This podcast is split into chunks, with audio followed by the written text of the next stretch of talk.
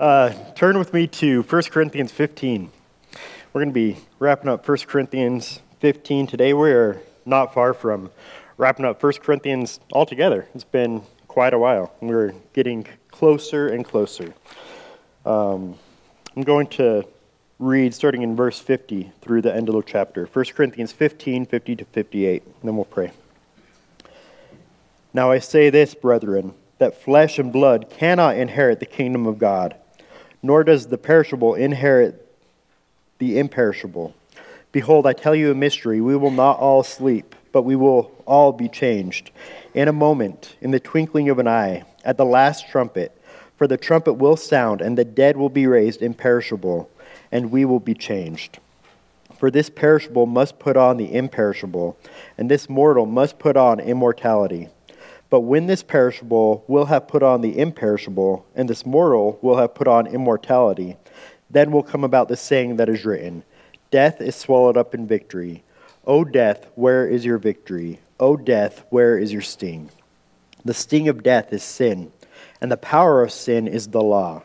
But thanks be to God, who gives us the victory through our Lord Jesus Christ. Therefore, my beloved brethren, be steadfast, immovable, always abounding in the work of the Lord, knowing that your toil is not in vain in the Lord. This is truly a, a great passage. This is an encouraging passage. This is an uplifting passage that death is swallowed up in victory.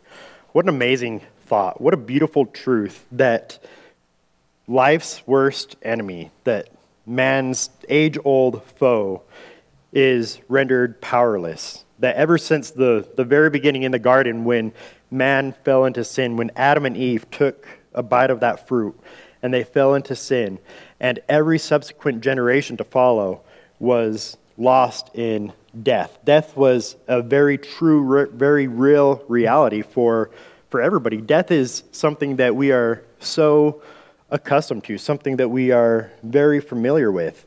Uh, it is something that is natural and is expected. It is the, the rightful outcome that we as fallen humans deserve for our sin against a holy and a perfect God.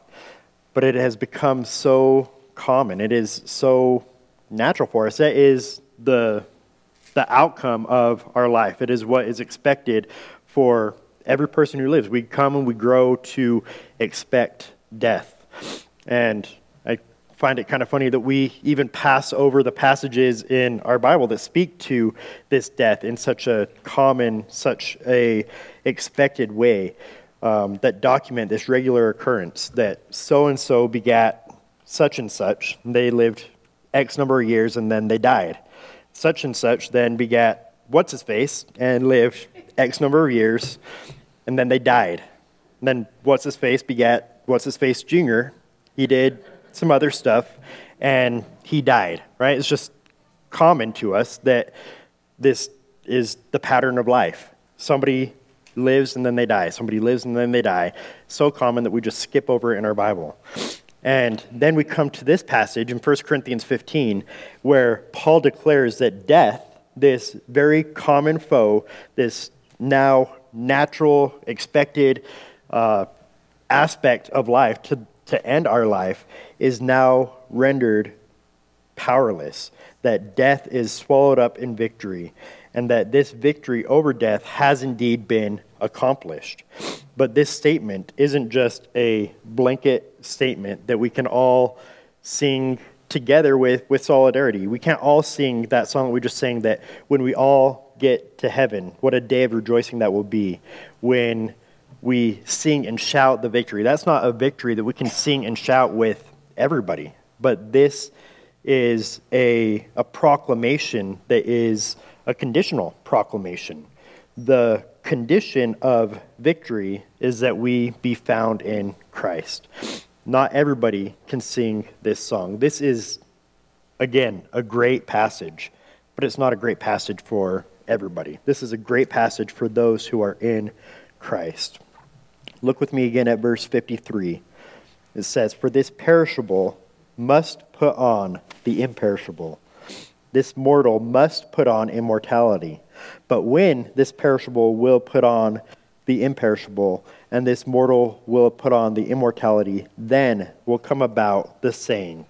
So, this is something that is required to take place before we are able to sing and shout together the, the victory, before we're able to say that death is indeed swallowed up in victory. We must first have put on the imperishable. We must first have put on the immortal that not everybody can together sing this. We must first be made right before God to be prepared for eternity with Him.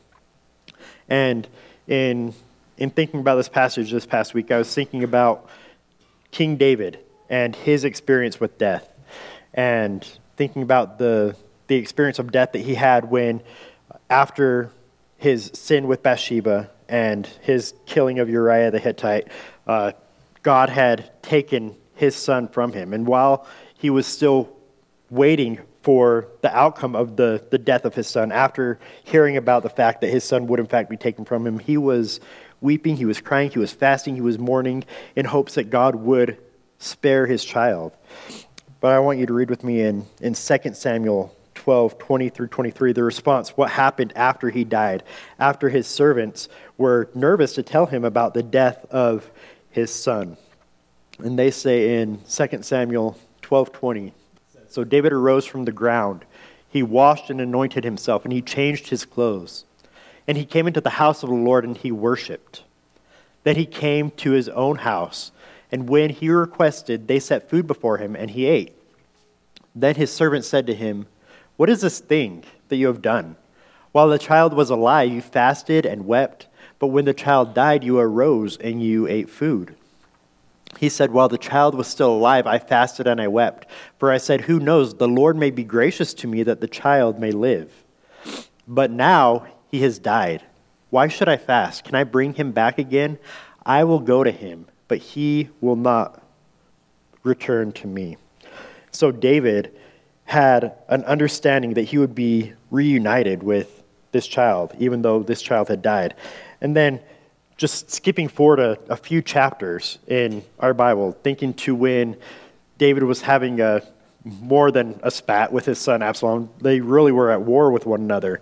Absalom had taken over his kingdom, and David had men who were in pursuit of Absalom. You'll remember that Absalom was riding along on a horse and he got caught in a tree by his hair, right? This is something that is totally cool to read about in the Bible. Something that um, is just wild, right? So he's stuck there, caught in this tree by his hair, and one of David's men comes up and uh, kills him with three spears. He, he pushes him through with, with three spears, and this guy dies. And they bring this news to David. And I want you guys to, to hear David's reaction um, to this death of Absalom, his son, who had become his em- enemy. In 2 Samuel 18:33, it says that the king, talking about David, was deeply moved, and he went up to the chamber over the gate, and he wept. And thus he said as he walked, Oh, my son Absalom, my son, my son Absalom, would I had died instead of you. Oh, Absalom, my son, my son. Two deaths that David experienced, and he responded to them in quite different ways. One, he went and he worshiped and he ate. And then with Absalom, he was he was a, he couldn't even talk. Oh, Absalom, my son, my son, my son, Absalom, my son. He was beside himself in in sadness and in mourning and in weeping. Uh, he didn't have the same hope of a reunion with Absalom that he had with his other son. We know that uh, this this desire to overcome death this isn't something that is unique to, to one or two people. This desire to overcome death uh, is really universal. Death does indeed hold a sting for many, and there will be a desire to overcome the, the reality of death. But we have to first, again, put on immortality. We have to first put on the imperishable that um, these bodies, which are marked out by sin, are unable to overcome death, despite any desire that we might have to overcome death. I've, I drive up and down I 15 all week. That's all I do. I just drive back and forth. And recently I've seen these signs that have been put up, presumably by UDOT, and they say in big letters, defy death. And then underneath, click it or ticket, right? That we can defy death by putting on our, our seatbelts. It's a desire that we all have, something that uh, we, we long for, something that the Corinthians long for. They long for this desire to, to put off death, to defy death, if you will, to be immortal, to put on this imperishable. But they had a completely different understanding of what it meant to put on immortality. They had a, a misunderstanding of the reality of eternity. They had this understanding of the flesh of the body as being bad, that we could only be with God in some kind of immaterial, ethereal type way where we don't have a body. They thought that flesh is evil and the immaterial is good. And so, throughout this whole chapter, Paul is really trying to relay to them the information that we can be with God, not just in spirit, but our bodies as well are going to be with God. Back in verse 50, he said that flesh and blood cannot inherit the kingdom of God. And at that point, these Corinthians would have likely been nodding their head and saying, Yes, our, our flesh and our body, we can't be with God. But what Paul was saying was, we need to be made new, right? We need to be transformed. Um, not that our body isn't going to be able to be with God, not that the material needs to somehow become the immaterial, but that the perishable needs to become imperishable, the mortal needs to become immortal. That our present bodies, as they are right now, they are not fit for eternity.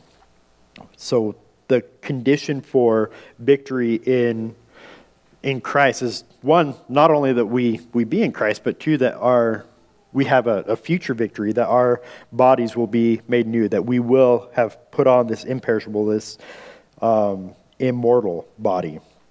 And we can only do that by the, the means of victory.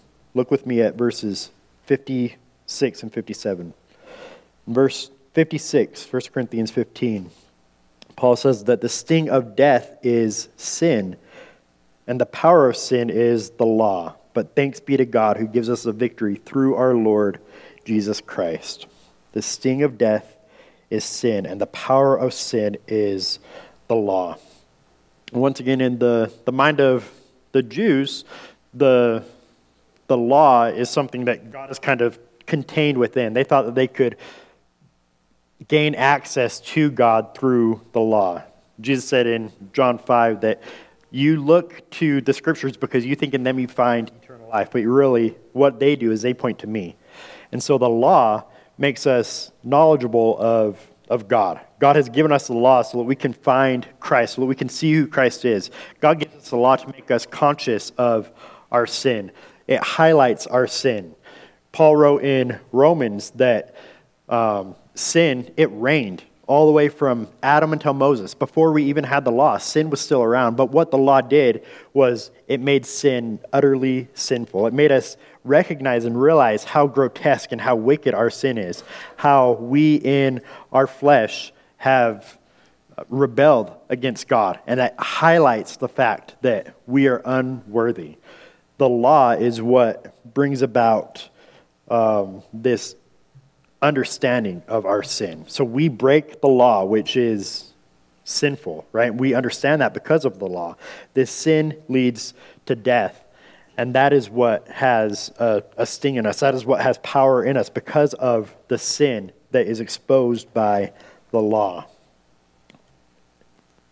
But God, right? But God became a man. But God fulfilled the law. We're told that Jesus didn't come to abolish the law, but to fulfill the law, that he lived a life of absolute perfection, that he never once did anything that the law commanded him not to do, that every single thing that the law told him to do, he did, and he did perfectly, that he was the only one who ever loved the Lord his God with all of his heart, all of his soul, all of his mind, all of his strength, all of the time. For us, an impossibility, but Christ did it, and he did it perfectly and then he took at the end of his life and he laid down his life willingly for us on a tree. He took the death, the penalty that we deserve, that he became death for us, that he truly was dead. but he didn't stay dead, did he? He rose again. He conquered the grave. He displayed his power over death and over the grave. And he is the reason, the only reason that we can have any victory over death, over the grave, because of the victory of Christ, because of the means of the victory that comes through the cross of Christ, where he satisfied the perfect wrath of God, the just wrath of God. And he did so as a satisfactory payment. Listen to this quote from Dietrich Bonhoeffer. He says that Christ's suffering is our only path to victory. The cross is his triumph over suffering. He takes upon himself the suffering of the whole world, and in doing so, he proves victorious over it. He bears the whole burden of man's separation from God. That's quite a quite a statement right there. He bears the whole burden of man's separation from God. In the very act of drinking the cup, he causes it to pass over him. He sets out to overcome the suffering of the world, and he must drink it to the dregs. Suffering is overcome by Christ's suffering and becomes our way to communion with God. Suffering has to be endured in order that it may pass away. Either the world must bear the whole burden and collapse beneath it, or it must fall on Christ to be overcome in Him. He, therefore, suffers vicariously for the world. His is the only suffering which has redemptive uh, efficacy. Christ's suffering is effective for us. Christ's suffering is able to redeem us from the suffering of death. Christ conquered death through his own death. And this is exactly why Paul is able to stand here and to proclaim that death is swallowed up by death, that Christ has gained this victory over death. If you look at these uh, words at the end of 54 and 55, likely in all caps in your Bible, that's not because Paul's yelling at us, but it's because he is quoting from the Old Testament. Now, Paul, as he's being directed along by the Holy Spirit, he chose to pick two quotes from the Old Testament to apply them to this victory over death. He chose a quote that's talking about uh, victory over death in the millennium, and also a quote where he's talking about judgment. And he takes and he applies these in a way so as to personify death, as to talk about death in a way it death itself is a person, that death is some sort of vicious animal with the ability to sting us. Uh, similar to the scorpions that we recently talked about from Revelation 9 that have the power to sting within their tails, right? And Paul is applying these kind of terms, this kind of language to death itself, uh, really kind of mocking death, um, saying that death is swallowed up in victory. Oh, death, where, where's your victory at? Where is your sting, death? Similar to what junior high kids might do, like at a, a sporting event, right? Just kind of trash talking one another. Oh, yeah, let's see what you got. Show me. Death, where's your sting? Where is your victory, death? Um, he p- talks about death in somewhat of an I- ironic way, in somewhat of a, a poetic sort of reversal of outcome because death is what is waiting for us at the end of our life, right? Death is the end of life. And here, Paul says, no, death is going to be put to death. Death has no sting, death has no victory. It's going to be taken away from death. Uh, again, I was thinking this week about Esther and the ironic outcomes of the events of Esther and how uh, evil, wicked Haman had in his mind to take out Mordecai. He wanted to see Mordecai killed and all the Jews killed, and so he built this big, tall, 90 foot gallows so that he could do so. And the king came to Haman and he said, Well, what should the king do for a man that he wants to, to lift up and honor? And Haman, thinking the king was talking about him, he gave this uh, great explanation. Well, give him a parade and put your robe on him and, and lift him up. And the king said, Oh, great. Well, why don't you go out and do that for Mordecai? And then Haman ends up being hanged on the gallows that he built to, to hang Mordecai on. Just a complete reversal of outcome. And this is how Paul is talking about death that death, which is supposed to have this sting, this power over us, has been rendered powerless by the effective work of Christ, by Christ's perfect work on the cross. He has completely defanged the power of death. He has taken that sting away from death, that we have life in uh, an area where we should have death because of what Christ has done for us. In 1 John 3 2, John says, Beloved, now we are children of God, and it has not yet appeared as yet what we will be. We know that when he appears, we will be like him because we will see him just as he is. That we will be like Christ, that we will indeed be resurrected, that, again, this sting, this power of death will be taken out and rendered powerless because of the means of the victory. Now, considering the, the scope of Christ's victory, what does this mean that Christ is victorious over death, that he is um, the, the one who has put death to death? Look with me at verse 57 again. It says, But thanks be to God who gives us the victory through Jesus Christ our Lord. Uh, notice that this is spoken of in the, the present tense. That Christ gives us this victory now. This is something that we have now, that we are victorious over death because of what Christ has done. That his work on the cross is indeed finished. When Paul was quoting from Isaiah 25 8, he was quoting a verse that talked about death being put to death entirely. It says that he will swallow up death for all time, and that the Lord God will wipe away from all faces the tears and he will remove the reproach from his people from all the earth, and the Lord has spoken. Again, when Christ was on the cross, he said, It is finished. He has completely put to death death. The degree the decree, the yeah, the decree of our sin has been put to death on the cross, but the degree to which that death has been put to death is total and final, that it has all been accomplished in full on the cross. Uh, listen to this quote from uh, Charles Spurgeon and his personification of death. He says, At Golgotha, death stored one of his gloomiest trophies. Again, talking about death as if he is a person.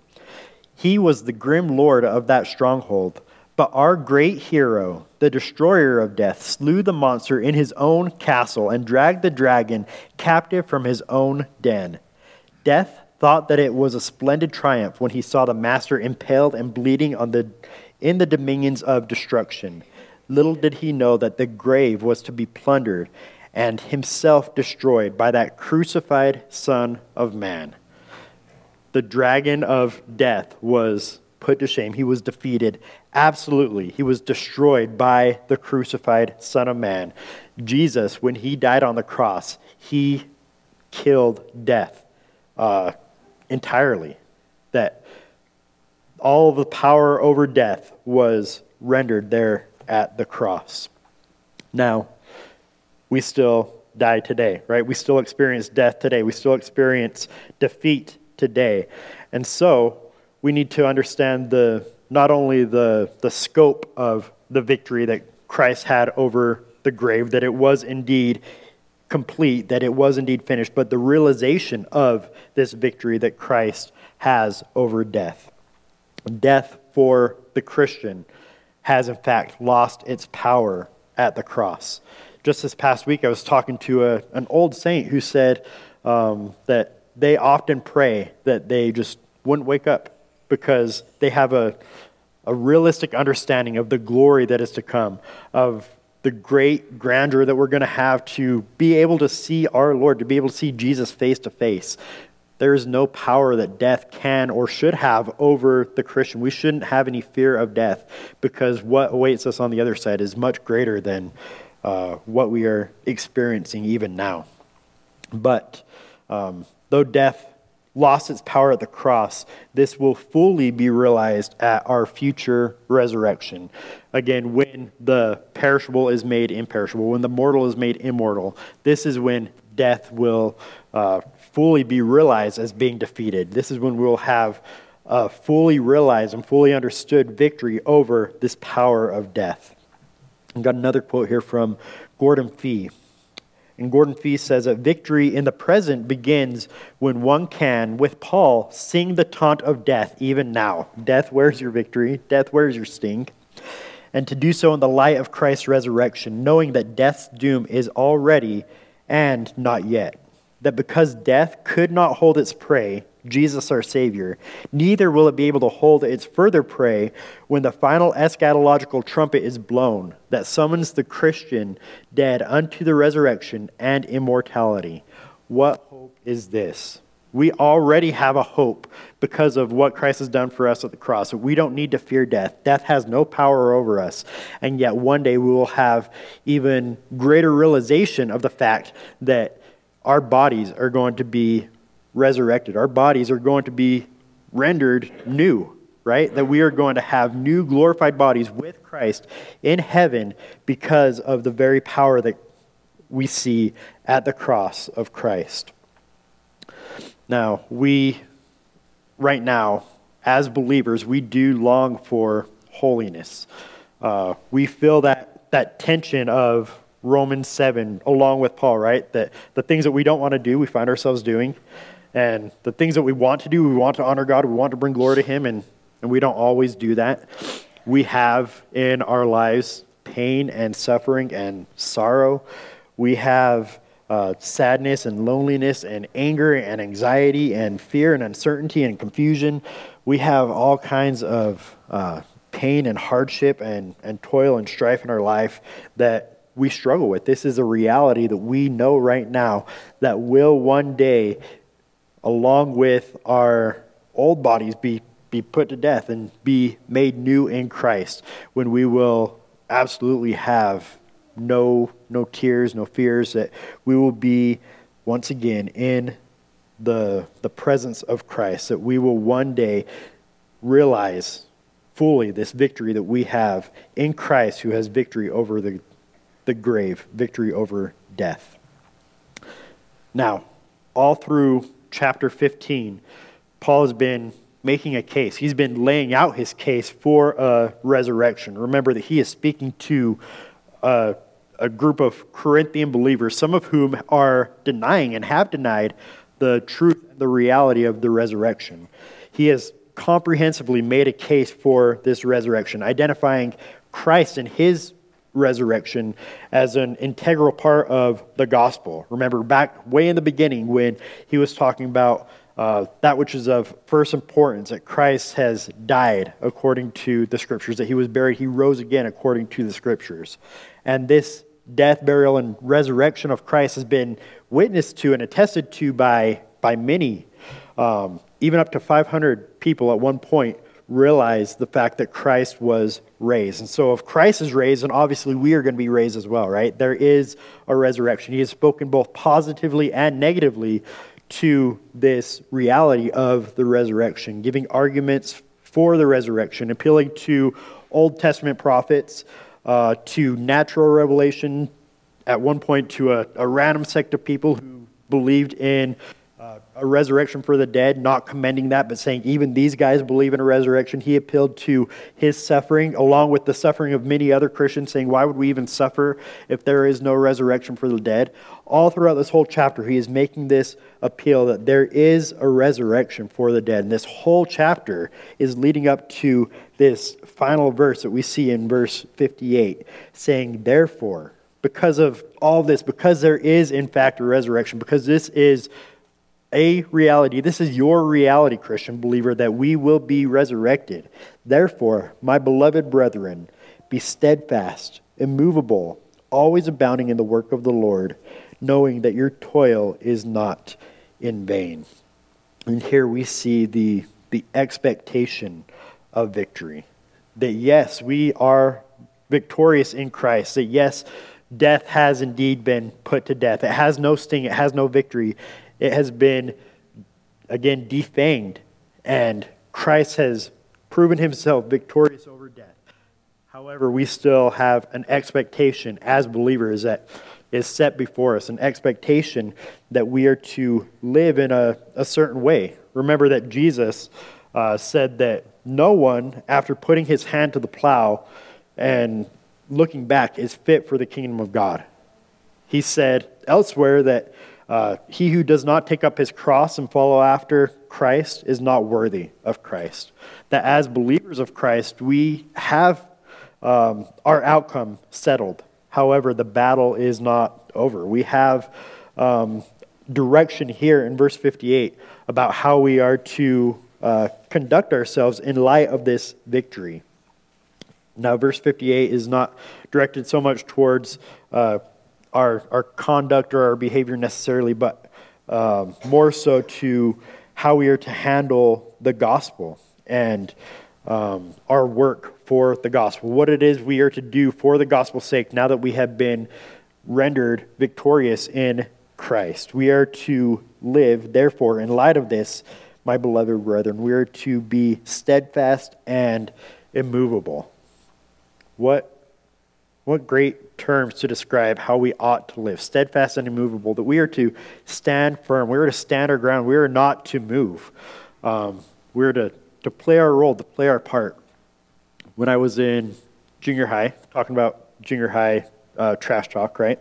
Um, I played football and I was uh, on defense. So defense was to, their job was to stop the offense from advancing the ball. And I was a defensive end. So I was on the end of the line.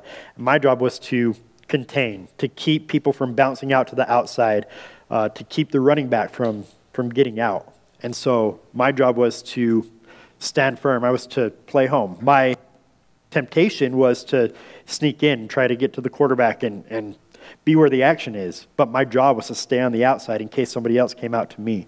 I was to stand firm. That is what we as Christians, as believers, are to do. We're to stand firm. We are to be immovable. And this is mostly talking about our understanding of doctrine. All up until this point, Paul is giving us this doctrine that there is a resurrection, that we are to be raised, that we are going to be made imperishable. And so, because of this, we are to stand firm. Uh, Paul talks elsewhere in Ephesians 4 about how we are not to be tossed to and fro by every wind and wave of doctrine, but we are to be grounded in Christ. We are to grow up into Him who is the head, even Christ. We need to be uh, steadfast and immovable, not to be distracted from what is going on, from what our job is, not to be caught up and entangled with the the different events of life. Uh, that's exactly what he says in 2 Timothy. Read with me in 2 Timothy chapter 2, the last letter that, that Paul wrote. And he says to Timothy, Suffer hardship with me as a good soldier of Christ Jesus. No, so, no soldier in active service entangles himself in the affairs of everyday life, so that he may please the one who enlisted him as a soldier. And we all, as Christians, as followers of Christ, as children of God, we have been enlisted as soldiers, and we need to stand firm. We need to be immovable. We need to remember what our job is in light of the truth of the resurrection. We are to be always abounding. Uh, looking at this word, this is uh, a word that really just means to be super abounding, to surpass any kind of expectation. It's a kind of uh, un, unrelenting, uh, just exceeding that we see back in the Old Testament. Remember when Moses was asking for a collection from the saints so that they could build up the tabernacle? And he had to tell them, he had to command them to stop bringing the, the funds to the tabernacle because they were just overabounding. They were superabounding. They were exceeding in their gifts to God for the tabernacle. And he had to command them, okay, well, it's time to stop. How great would that be if we had to be commanded to, to slow down a little bit in our service for God, in our evangelistic efforts, in our proclamation of the truth, that we were being uh, always abounding, super abounding, to surpass any expectations that we had for us. This is what we were commanded to do as uh, servants of God, as soldiers of Christ, that we are to always abound in the work of the Lord. Um, I like a, a, quote from Warren Wiersbe talking about ministry. He says that ministry takes place when divine resources meet human needs through loving channels to the glory of God.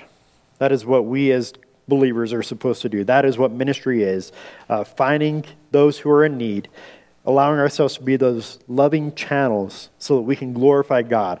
Just as we saw in this video a little bit earlier, that to, to love on somebody has such a great effect. It has such a, um, a, a loving, um, it, it leaves a, a loving feeling in their heart to realize that somebody cares about me, somebody loves me. And that is what we are called to do. We are called to be set apart, to superabound, to overabound in the work of the Lord. And we are told in this, this last section, this expectation of victory really leads to the application of victory. That we see that um, our work for the Lord is absolutely not in vain. That um, death is victory for the believer. All throughout this, we see that death is victory for the believer. But really, what we're talking about when we say that we are to be steadfast, and movable, always abounding, that's nothing but, but dying to ourselves, right?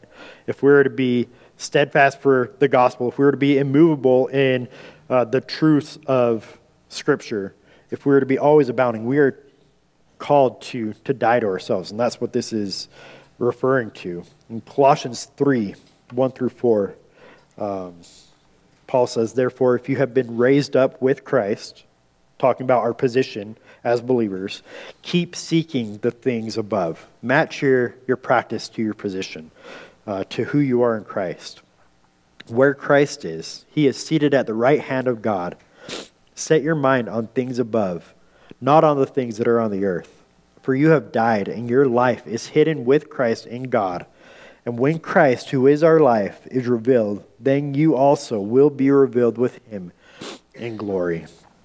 That death is victory for the believer. We die to ourselves, and we are raised up with Christ. We are counted as victorious in Christ. This last part, this last little phrase here, knowing that your toil is not in vain in the Lord. This should give us all hope, especially those who uh, have made an effort to apply the first part of verse 58, who have made an effort to be steadfast, immovable, always abounding, uh, especially in, in Utah. It's not always easy to see the fruit of your work, to see the results of your efforts in being steadfast and movable, always abounding.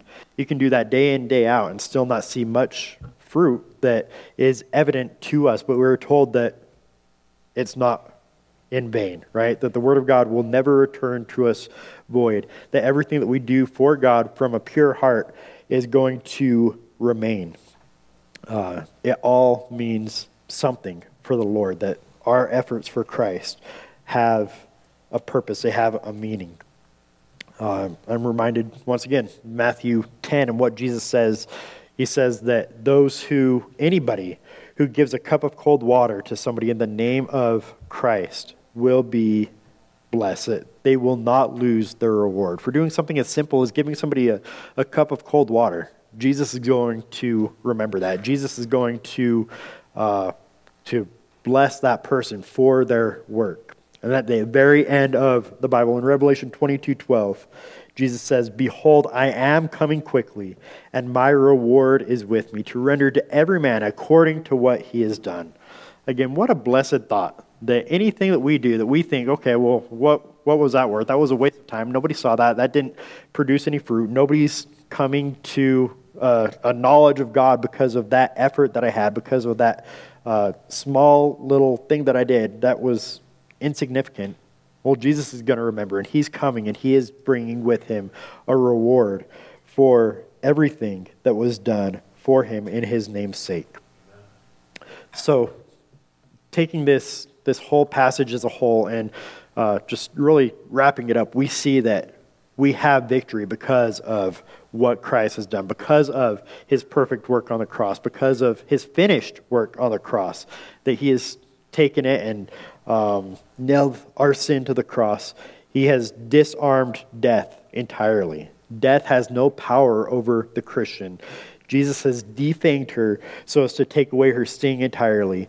And we have a, an understanding of that now. We should live in that understanding, and we should live with the reality that uh, that is going to be realized later, that we are going to be made like He is, and He is coming back for us with a reward, so that we can say, along with Paul, that to live is Christ and to die is gain. That should be the mentality of the believer, that death isn't a loss for us, but Christ has taken and, and flipped it on its head, that death is gain. That is victory for us. That we are to be with our Lord, with our Savior, and to depart and be with Christ is far better than to remain here. And I just want to wrap up by reading Paul's words in 2 Corinthians, where he says, Therefore we do not lose heart, but though our outer man is decaying, yet our inner man is being renewed day by day. For momentary light affliction, is producing for us an eternal weight of glory, far beyond all comparison, while we look not at the things which are seen, but at the things which are not seen. For the things which are seen are temporal, but the things which are not seen are eternal. Let us, as Christians, have that mindset that the, the trouble and the trials and the hardships that we're going through, they're just temporary light affliction. That should be our mindset because Christ is coming back. And the things which are not seen, they are the things which are eternal. Things that we see now, they're just temporal. It's passing away. We're just, uh, life is a vapor, right? It's just a mist, as James would say. And if we really look at life in the grand scheme of things, we'll realize that uh, it's, it's all about Jesus and everything ultimately is going to be made right in Him yesterday we were walking through a, a, graveyard and we do this weird thing where we try to find the, the oldest grave. Um, and I think it was, what was it, like 1866? 1866. All right, Kilo remembered. Um, and I don't remember that person's name. I didn't really spend time to look and see what their name was. Um, and there were many others that were 1867, 1868, 1870, um, people who have been dead for over a century. And I'm sure that they were worrying and um, being affected by many light, trivial trials in their life, um, light, momentary afflictions that were just controlling the, their thoughts of their lives and the direction of their days. Those per people, they, they had Mondays, just like we have Mondays, right? Uh, that guy who died in 1866, or that gal, I don't remember. Um, and a hundred years from now, those things aren't going to matter. They're just momentary light afflictions. But a hundred years from now, we're going to be with Christ if we are in Christ, if we have been um, made imperishable, if we have been made immortal. So let us have the mindset today that that's going to be a reality for us in a hundred years. That we're not going to be in this body. We're not going to be stuck in this world. Uh, our Savior's coming back for us. He is away preparing a place for us, and we can take hope in that. Let's pray. God, we do thank you for the beauty of the gospel, that you have taken our, our sin and you have taken care of it, that you have um, defeated death once and for all, that it is finished in you. And we thank you for the hope that we have to look forward to, to be with you for eternity, that our our momentary light afflictions are just that. They are momentary and they are light. We pray that you would give us that kind of mindset, that kind of perspective on life, that we would seek to live our lives for you, to honor you, to glorify you in, in every single thing that we do, whether we eat or drink, that we would always be seeking to bring glory and honor to you. God, take us and, and use us and uh, help us to, to please you um, that we would be steadfast, movable, always abounding in the work of the Lord. We love you and praise you. Amen.